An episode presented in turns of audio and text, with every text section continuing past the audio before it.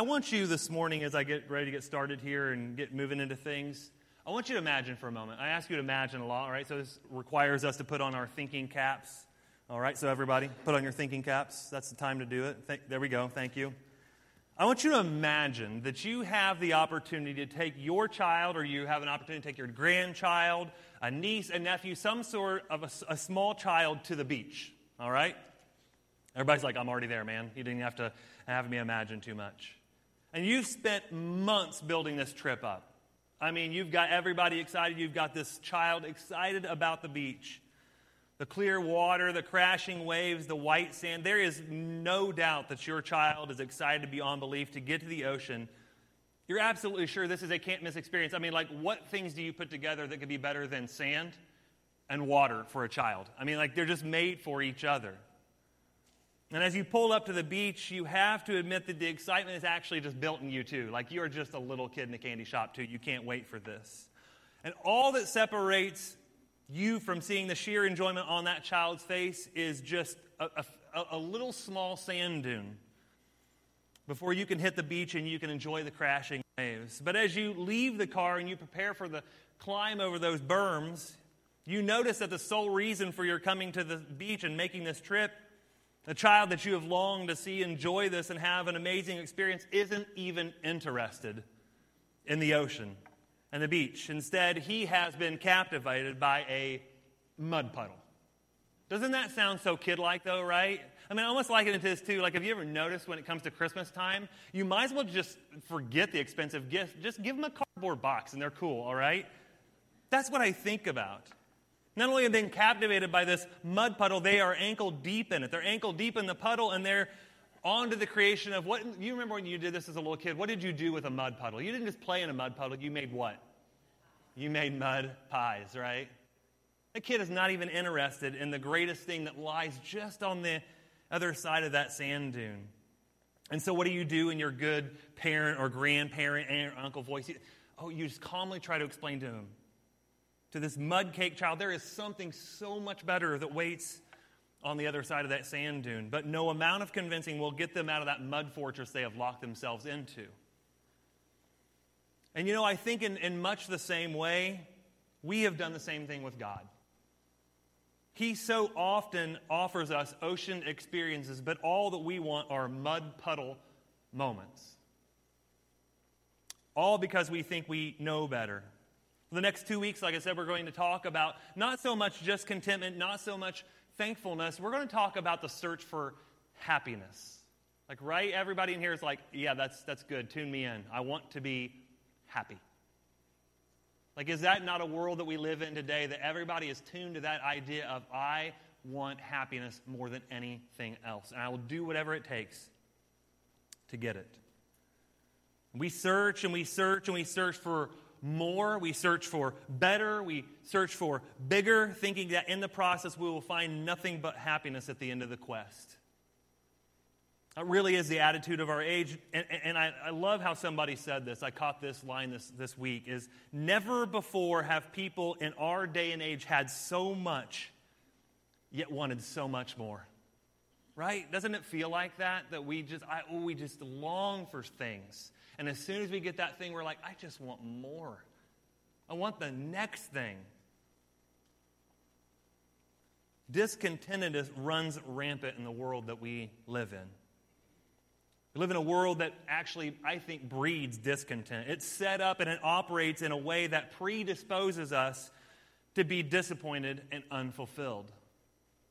We say to ourselves, I need more of this, whatever that this is things, money, time off, and we need less of that. Wrinkles, sagging, and any and all trouble and inconvenience. I think really, when it comes down to it, all of our discontent in life can be boiled down into three categories. Guys, we either experience material discontent. Again, it's what I talked about. We want more. We want more money. All right? More of that. We want more of the next best thing. We also have relational discontent.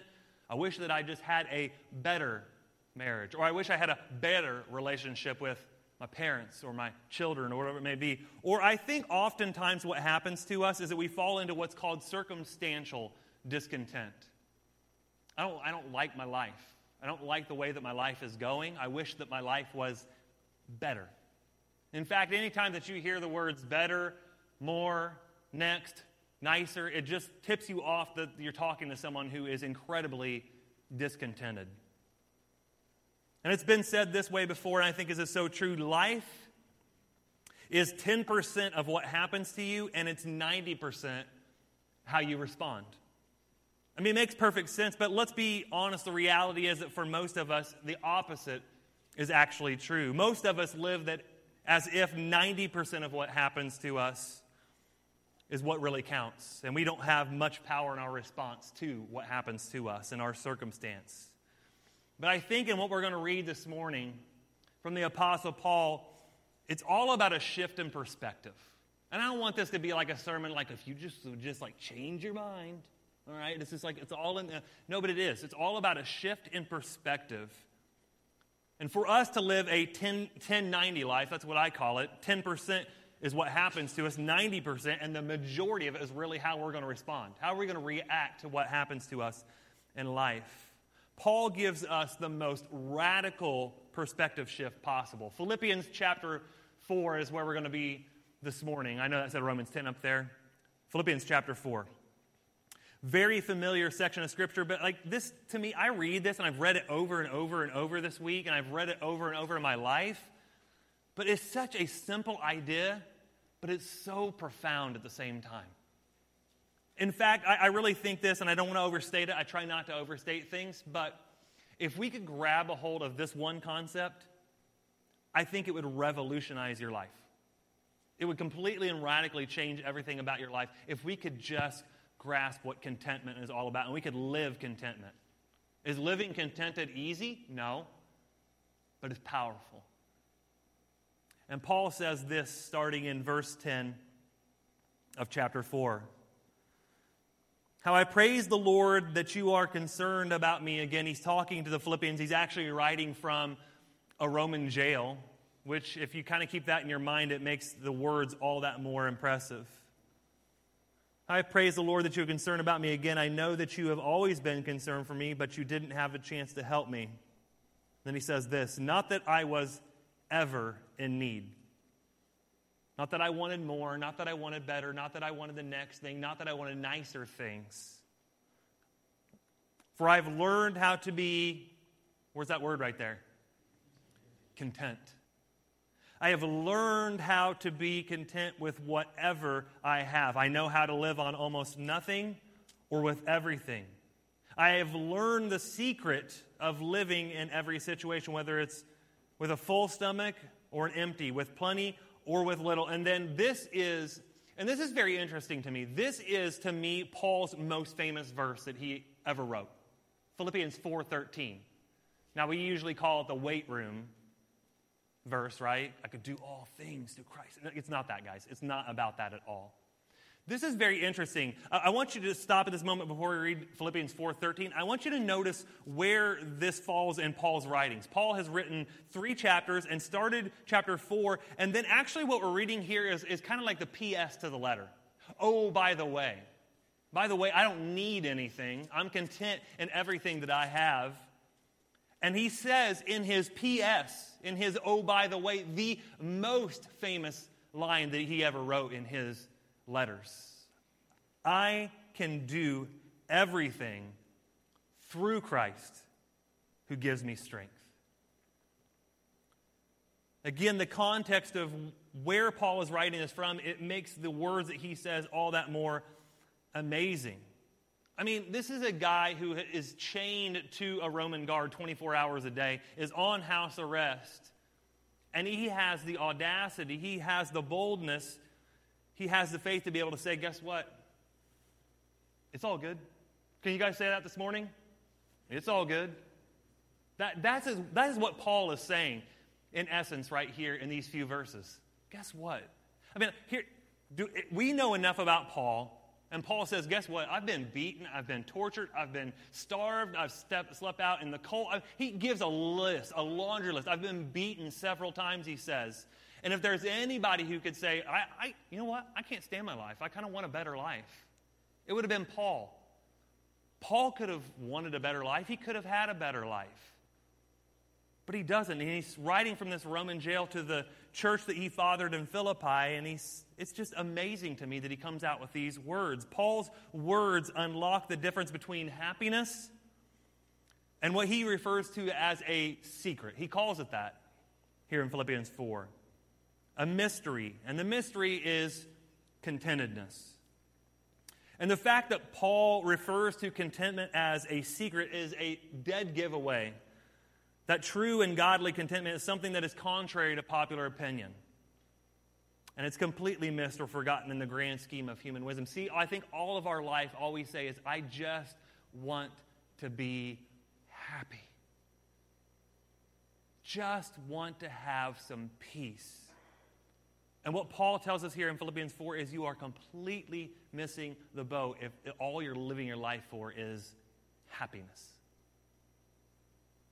For example, we're taught in this world that to truly achieve peace, to truly find happiness, we need to wiggle out of any difficult situation that we find ourselves in. Scenarios that cause us discomfort or inconvenience or are not personally satisfying or fulfilling to us. But what does Paul say in Philippians 4? I want you to look at it again. Philippians chapter 4, verse 12, the second part of it, he says, I have learned the secret of living in every situation, whether it's a full stomach or whether it's empty, whether it's plenty or whether it's little. But that line there, I have learned the secret of living in every single situation. We are so conditioned to think that more is better. I also think sometimes we're convinced of this too that, that the less is the way to go. We need to sell it all off, and we just need to take on a life of poverty. And that's the way to go. First part of Philippians 4:12 he says I know how to live on almost nothing but I also know how to live with everything. So it's not about having plenty, it's not about having little. It's not about being rich, it's not about being poor. Paul is a student of learning to be satisfied in plenty and want. And that is so important to know. I don't want you to miss that. Guys, contentment is not something that we will in our life. Like if we just go home today, if we just sit down and say, I just want to be more content. We, we don't. We don't work that up. We don't will that up in our lives. We don't seek contentment. Contentment, do you notice what Paul says? It's a learning process. Twice, Paul uses that word learn in just these few short verses. It's about an attitude and it's about a posture of the heart. Ultimately, the problem of a discontented heart is a conflicted and a sinful heart, which produces a wrong attitude and a wrong focus. And here's the deal if it's true that contentment is actually a learning process, let me ask you this question this morning as we get going.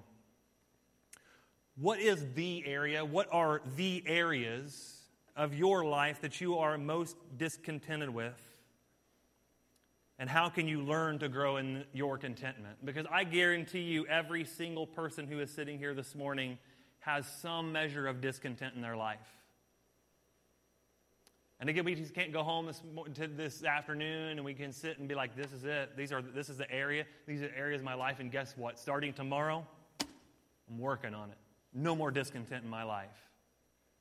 It doesn't work that way we learn it. We patiently learn it and build it into our lives over time.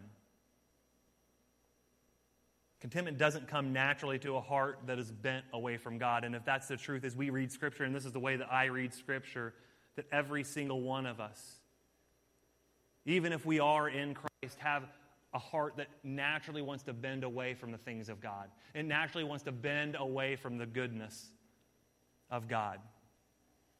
And what we need better yet, what we are hopelessly dependent on, is God's strength and His grace and His mercy to change our hearts so that we can learn the wisdom and discipline of contentment in any and all situation. Guys, a contented Christian, and that really is a very important distinction because it's my belief that unless you have committed your life to Christ, you really cannot truly experience contentment. Guys, a contented Christian is the one who best knows God's sovereignty, his power, his rule, and his reign, and we just rest in that. You want to know how to be content? Just, just know that. God has got this. And just rest in that. And some of you are sitting there saying to yourself, well, Ryan, I, you don't know what my life looks like right now. But he, here's what happens we, we, we all have a present reality that's sitting right in front of us. A life that we're living, a life that may not be really great and rosy and wonderful to us right now, but there, there's a greater and overall reality that God is sovereign and powerful in all things. And what happens when we replace our present reality, and this is what I believe Paul was doing in Philippians chapter 4, is he was not seeing what was right in front of him, but he was seeing a greater reality that God really had this and was in control of things. What it really gives us is security. What it really gives us is peace. What it really gives us is contentedness. Hebrews chapter 13, verse 5 talks about this idea of being secure. Hebrews 13, 5 says this Don't love money. I'm just going to substitute in here because he's talking about money specifically, but it says don't love money, but I'm going to say don't love anything more than you do Christ. Be satisfied with what you have. Be content with what you have. Be content with the situation that you find yourselves in, for God has said this I will never fail you. I will never abandon you. Isn't this what Paul is talking about in Philippians chapter 4? Aren't these the very words that he's talking about in his situation that he finds himself in? Pastor Steven Furtick says it this way, and I think it really gives clarity to Paul's words. It really gives clarity to this idea in Hebrews chapter 13. He says this This is so important. Write this down. Our situation does not dictate our satisfaction in life. I don't care what's in your life right now. I don't care what kind of bad health that you have. I don't care what your finances look like. I don't care what your marriage looks like. I do care that God is bigger than all of that. I do care that what situation we find ourselves in does not mean that we cannot be satisfied, that we cannot be content. Let me rephrase it and say it this way What's in front of us does not determine our happiness.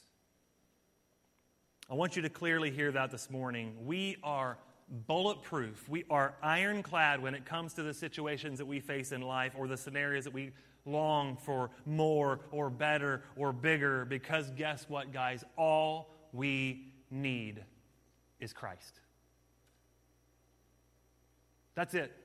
That's, my, that's like my big point for this morning. That's, that's Paul's big point in Philippians chapter 4. Go on searching all that you want for what you think will make you happy in life because you will never find it until you are looking for Christ.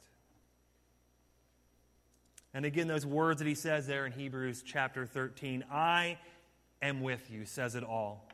Because, guys, I am with you is all that we need in life. Don't settle for the love of anything in this world, but be filled by the overwhelming, all consuming love of God. That's what Paul means when he addresses Timothy in his letter to his protege. He says in 1 Timothy chapter 6, verses 6 through 10. And get to it real quick here.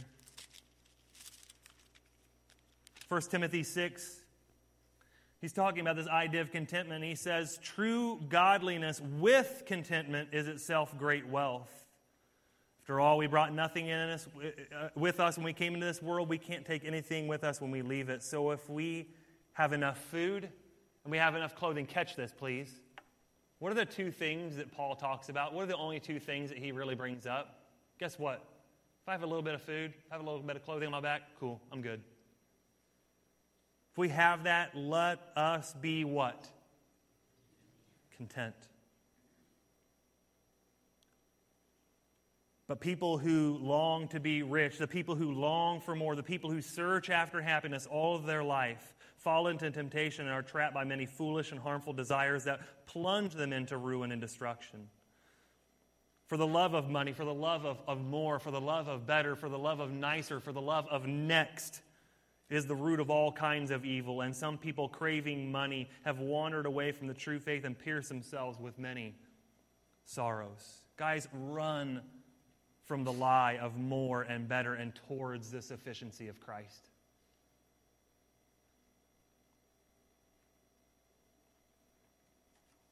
When you truly have Christ, you don't need any more of that. Craig Groeschel, a pastor at Life Church in Oklahoma City, says this Until Christ is all you have, you'll never recognize that Christ is all you need.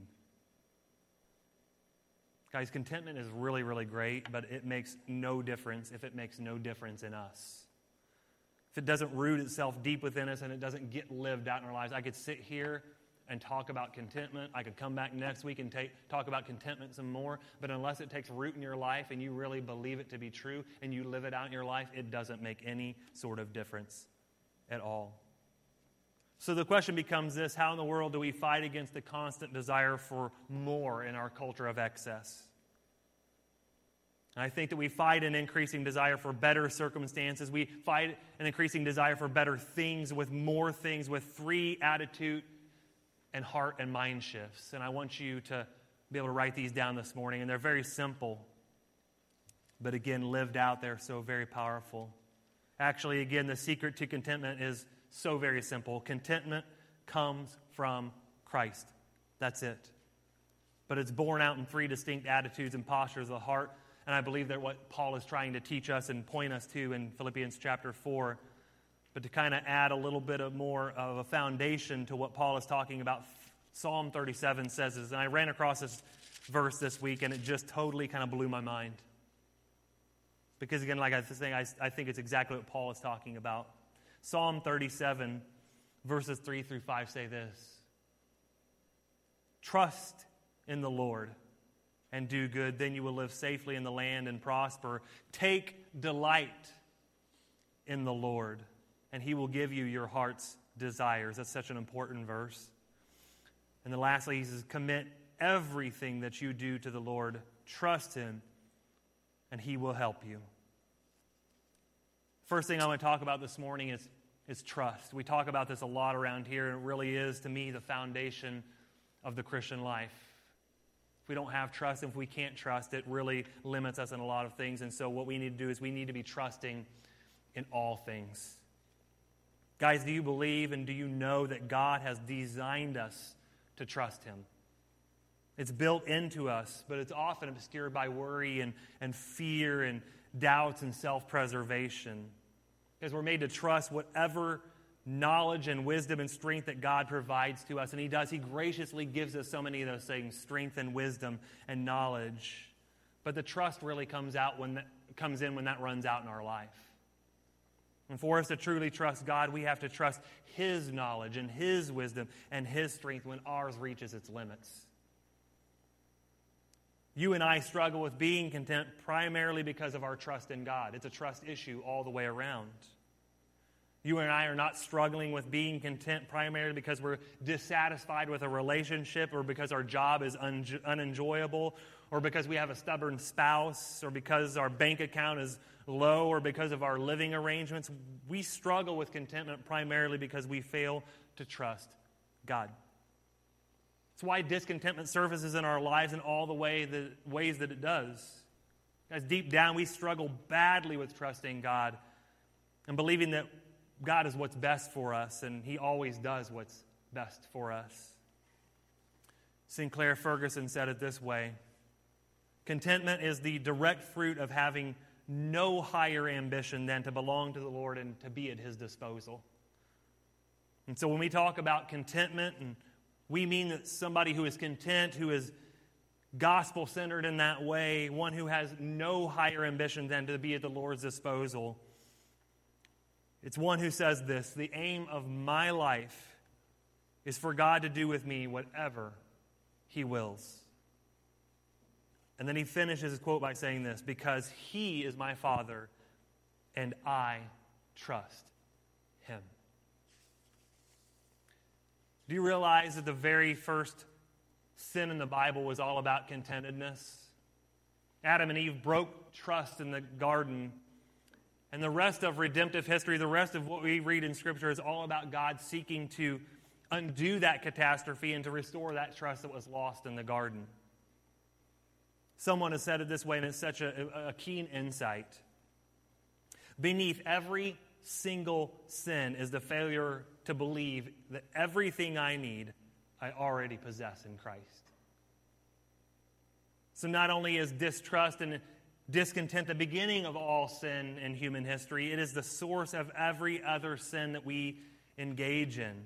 Guys, chasing after and searching after something or someone that you think will make you happy but will never fulfill you or satisfy you is just a recipe for disaster. And we have this impulse in our life. I call it the want impulse. I want, I want, I want.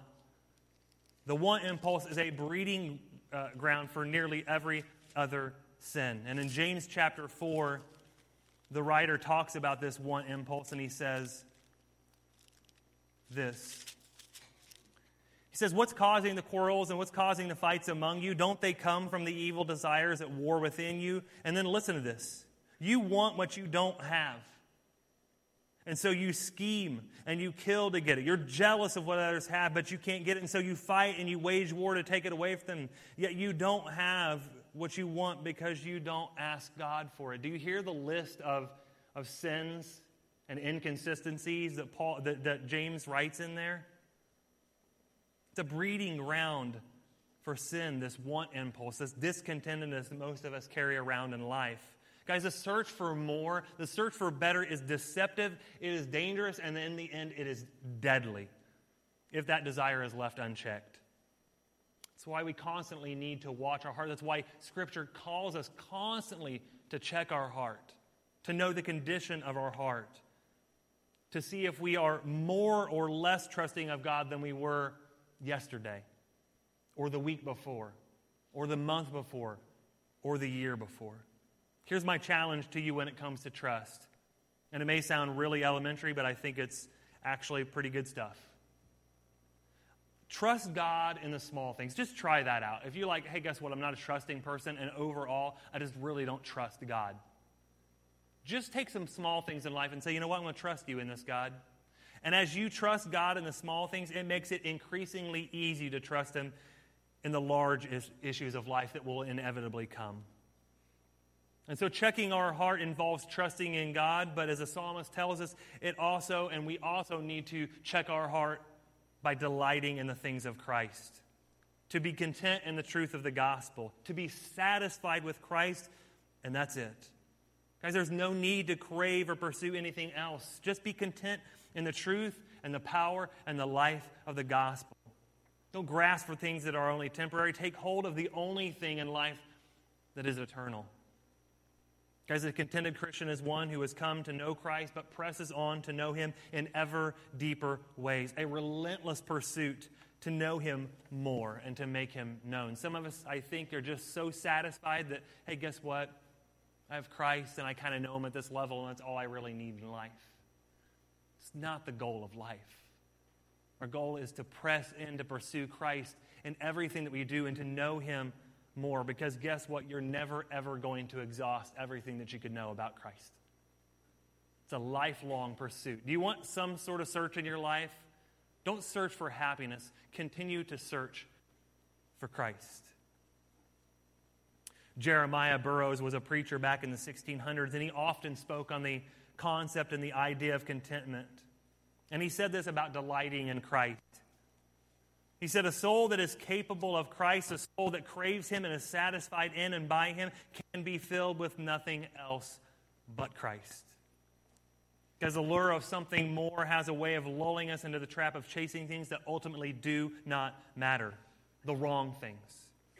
Chasing after one more drop of this or one more drop of that, always seeking after better, always seeking after more, is a little like drinking seawater. You know what happens when you drink seawater, right? It kills you dries you out, it causes you die, to die inside. Discontentedness is a lot like that. We shrivel up, we dry up when the true source of our refreshment is right in front of us the entire time. Do you remember the story of Jesus and the woman at the well in John? The Gospel of John, chapter 4, Jesus says this to the woman at the well about this idea of refreshment being right in front of her. Starting at verse 10, He says, If you only knew the gift God has for you and who you're speaking to, you would ask me, and I would give you living water.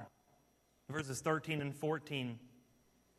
Jesus replied, Anyone who drinks this water will soon be thirsty again, but those who drink the water that I give will never be thirsty again. It becomes a fresh, bubbling spring within them, giving them eternal life. And, guys, while we, while we will frequently encounter scenarios and circumstances in life that do not call for happiness, I don't want this to be a sermon that, hey, guess what? Everything's going to be rosy and wonderful and great in life. It's not. We can always, always rejoice and delight in the Lord. The search for happiness isn't really about happiness at all. The secret and end goal to all of our searching in life is found in contentment rejoicing, and joy. I want to go back to Philippians again, chapter 4. And I want to go a little f- earlier in the story, and I want to read some verses here, just a few, and this is what Paul says. Again, a man who has experienced the nastiest stuff in life, a man who is in a Roman jail, and he says these words Always be full of joy in the Lord.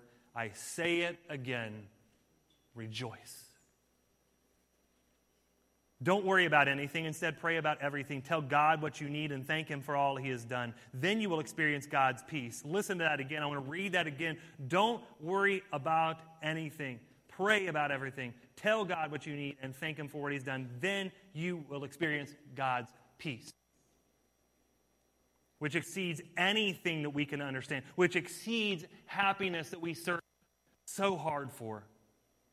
His peace will guard your hearts and minds as you live in Christ Jesus. And I love how he ends this up before he goes into his PS that we, re- that we read. And now, dear brothers and sisters, one final thing fix your thoughts on what is true and honorable and right and pure and lovely and admirable. Think about these things that are excellent and worthy of praise. Keep putting into practice all you have learned and received from me, everything that you heard from me and saw me doing. Then the God of peace will be with you. What is Paul saying there, guys? You have to learn and learn and learn and learn, and you need to keep putting it into practice in your life that God is good. Christ is all you need. And then the God of peace will be with you. Guess what he does not say there? Then the God of happiness will be with you. The God of peace will be with you. Guys, tuning our hearts to the good things of God involves trusting His goodness even when we may not be in a good situation. It means delighting in Christ above all the other desires of our heart or that this world offers. And in the end, it means this one thing we can trust all we want, we can delight all we want, but we do not do this last thing. We have missed the mark. It means committing everything. Everything to the one who has given everything for us. You know what much of our problem is when it comes to contentment? Much of it would be solved and we would not have a problem if we could just truly open our eyes to see what God has already given to us. In a culture where many are focused on what they don't have, contentment calls us to focus on what God has already given us. Paul ends this letter in verses 18 and 19, and he says this at this moment, I have all that I need. I mean, stop for a moment. If we could just take that one little line right there and we could put it into our lives and it could really be real and lived out in our lives, do you know what would change? I, like, say it with me. I have all I need. Say it again. I have all that I need. It didn't just stop there. He says, I have all I need, and he says, I have more. I am generously supplied with the gifts that you sent me with Epaphroditus. They are a sweet smelling sacrifice that is acceptable and pleasing to God. And then verse 19 is like the boom moment. And this same God who takes care of me, who has given me everything that I need and more, will supply all of your needs from his glorious riches which have been given to us in who? Jesus is all we need. Guys, it's obvious that Paul is not just paying lip service to this idea of contentment, but that he is committed to it and to the one who has sustained him in all things. Tim Keller says it well when he says these words If grace has really changed our hearts, please listen to this. Grace has really changed our hearts, we don't ultimately care if life goes the way we want it as long as we have Him. More, better, next, nicer cannot buy contentment. Our searching for, our striving for happiness cannot and does not bring contentment. Our willingness to get rid of it all and pursue poverty can't provide it. Contentment isn't satisfaction with where you are or what you have or what you do not have, but it's trusting and wholeheartedly believing that God's peace is greater than the problems we face in this world. And in the constant tug of war to get more things or to get rid of more things, we miss the bigger picture and we find ourselves ever further away from our quest for happiness. And guys, that's because happiness is elusive, and guess what? Happiness is a lie. It's a false hope. Happiness and contentment are actually worlds apart. Happiness is a God that we will use any means to get to and to appease. And you know what happens in life? And I believe this to be true. Very few people actually pursue contentment like Paul tells us here in Philippians chapter 4. Because you know what it does? It forces us to stop all of our searching, it forces us to stop all of our striving and our struggling, and to just simply be comfortable in delighting and trusting and committing ourselves to the one who is uniquely worthy of our praise. See, I believe that we're a people who just constantly want to try as hard as we can to get something. And contentment just says, I'm just going to sit here and be. Because what if Christ has done in my life? And unlike happiness, contentment is not something that we search for. It is an attitude of the heart, and our heart can only be made right as we rest in the truth that Christ is enough. I want to close with this thought as the band comes back up here. And then I want to ask a question to close here as well. I came across this idea in this line. Someone has observed that, ironically, in many ways, the best kept secret when it comes to contentment is that to achieve it, we must be full of discontent. You catch that? It makes no sense, right? For me to be contented, I actually need to be really discontent. The contented Christian is the most satisfied and fulfilled person in the world, and yet the most unsatisfied person in the world all at the same time. Paul says in Philippians chapter 3, starting at verse 7 I once thought all of these things were valuable, more, better, next, nicer. But now I consider them worthless because of what Christ has done. Because everything else is worthless when compared with the infinite value of knowing Christ Jesus as my Lord. For his sake, I have discarded everything else in life, counting it as garbage. Listen to this so that I could gain Christ. Let me ask you this question in closing this morning. What are you afraid to be content about in your life? Because you are afraid, and I believe this is honestly the holdup with so many of us. It is content does not mean complacent, by the way. But we think this about God that this is what happens. If, if, I'm, if I am content with the situation that I'm in and the situation is not great, the circumstance is not great, then guess what will happen? God will just lead me there. But so what? So what if God does leave you there in that situation? Because guess what you have in that situation? You have Christ. And that is all that you need. I love this song that we are getting ready to sing, and it simply says what we've been talking about all morning that Christ is enough. And so I really want you to tune in this morning as we sing these words. Would you stand with me as we sing that Christ is actually enough?